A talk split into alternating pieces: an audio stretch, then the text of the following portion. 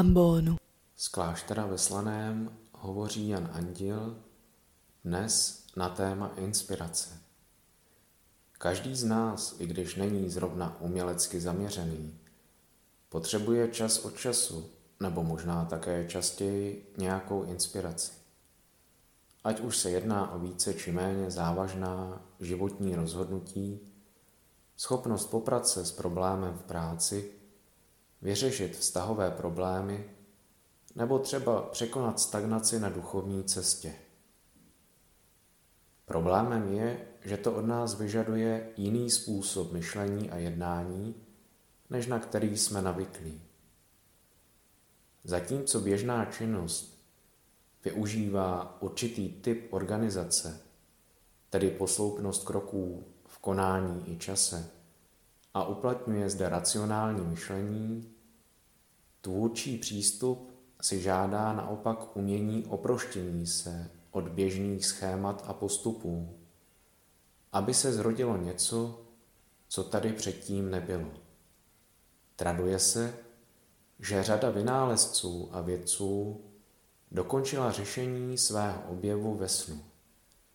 Mezi ty nejznámější patří například Dmitry Ivanovič Mendělejev, který po třídenní bezvýsledné práci usnul a ve snu, který se mu zdál, viděl tabulku, do které všechny prvky zapadaly tak, jak měly. Nevýjímaje ty, které ještě nebyly objeveny. Po probuzení svůj sen zaznamenal a vznikla tak periodická tabulka prvků, jejíž pravdivost byla vědecky dokázána až s několikaletým spožděním.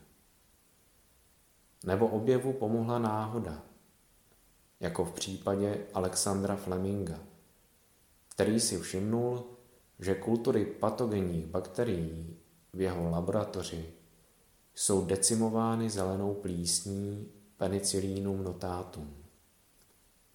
Vypadá to, jako by intuice přicházela jen tak mimochodem. Momentě, kdy člověk upustí od cílené činnosti, uvolní se a dá tak prostor tomu, co jej přesahuje.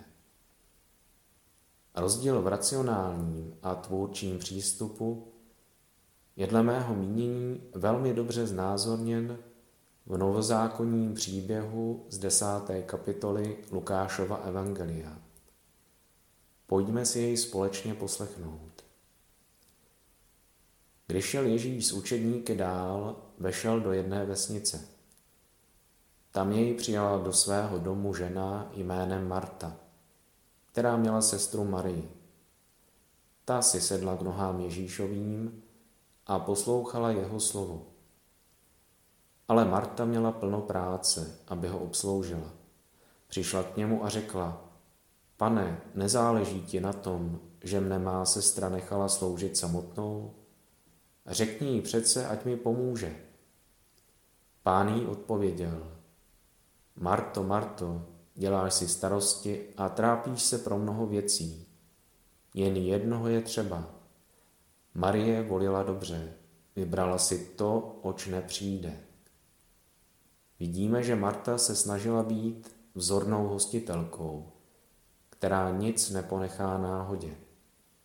Měla plné ruce práce a snažila se odvést takový výkon, aby nebyla zahanbena. Také je ale poněkud pod tlakem. Vyčítá sestře její chování a chce, aby změnila svůj přístup, když oslovuje Ježíše. Pane, nezáleží ti na tom, že mne má sestra nechala sloužit samotnou?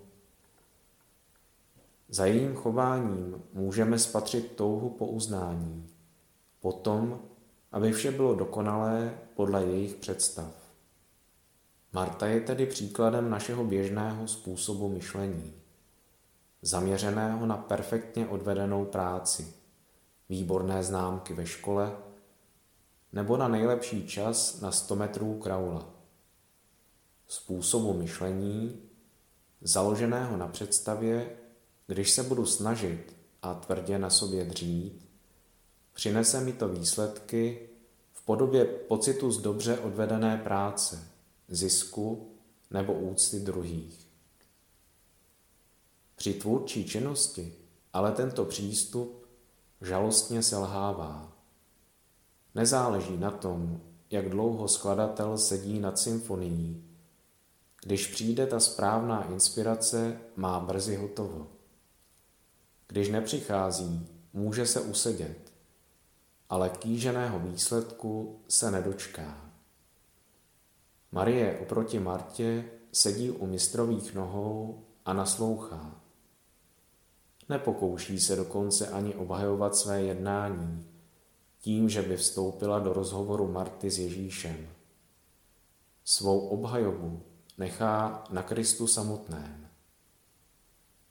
Marie v tomto příběhu přináší způsob chování, který je typický pro inspirovanou činnost, jež vyžaduje určité stažení se z hluku starostí všedního dne do ústraní a naslouchání hlasu ticha vanutí ducha. V duchovním životě se tento prostor inspirace, kterým je pro mě vnitřní modlitba, vytváří záměrně způsobem, který se nazývá usebrání, tedy obrácením smyslů do nitra člověka. Je to proces, pro který je třeba využít jak Martu, tak Marii. Martu, aby zorganizovala zevní rámec vnitřní modlitby, jímž je pravidelný čas a místo, kde bude nízký výskyt rušivých podnětů. Můžeme si všimnout, že také v životě Ježíše Krista byl čas modlitby, čas strávený s nebeským Otcem důležitý. Odcházel sám nebo v doprovodu několika málo učedníků na sklonku dne nahoru, kde se o samotě modlil. Podobně také radil svým posluchačům, aby se modlili v tichu svého pokoje k svému otci, který zůstává skryt. Když započne samotná modlitba, je čas dát Martě dovolenou, tak aby starost, zda se vše provádí správně a bezchybně, a tlak na výkon zůstaly za dveřmi pokoje. I když se to Martě nebude líbit, a bude chtít Marii stále kontrolovat. Je třeba jí opakovaně nenásilně vysvětlit, že jen jednoho je třeba a Marie v tom zvolila dobře. Marie sedí u nohou mistra a naslouchá jeho slovům. Přemýšlení, které je tak příznačné pro Martu, ustupuje vnímání, které stělesňuje Marie je natolik zaměřená na pána, že zapomíná sama na sebe. A jedinou skutečností v tomto okamžiku je pro ní Ježíšova přítomnost. V každodenním životě k nám inspirace přichází nečekaně a povětšinou zlehka. Takže ji můžeme, pokud nejsme jako Marie zvyklí naslouchat, snadno přehlédnout. Naslouchání, i když vychází z našich přirozených schopností, je dobré rozvíjet vnímavostí k životu, k podnětům, které se přirozeně vyskytují kolem nás. Jde většinou o krátké okamžiky, když nás třeba uvane teplý jarní vánek, přinášející vůni kvetoucích stromů. Pohled do očí milovaného člověka, radostný výsko dítěte, atmosféra pokoje za dlouhého zimního večera, zurčení horského potůčku a řada dalších podobných drobností, kterými se nám Marie připomíná. Kvalita života člověka, který dokáže udržet v rovnováze vliv Marty i Marie a dávat prostor inspiraci, je neporovnatelně plnější a barevnější protože překonává pouze černobílé vidění, vycházející ze soudů, které vynášíme na základě protikladů, kdy věci jsou buď správné či nesprávné, vysoké či nízké, krásné nebo ušklivé, nebo něco mezi tím. Inspirujme se tedy Marií, když nám bezhlesně říká, naslouchej. Podcast u Ambonu pro vás připravuje Fortna. Každé pondělí a pátek na Fortna EU a na Spotify.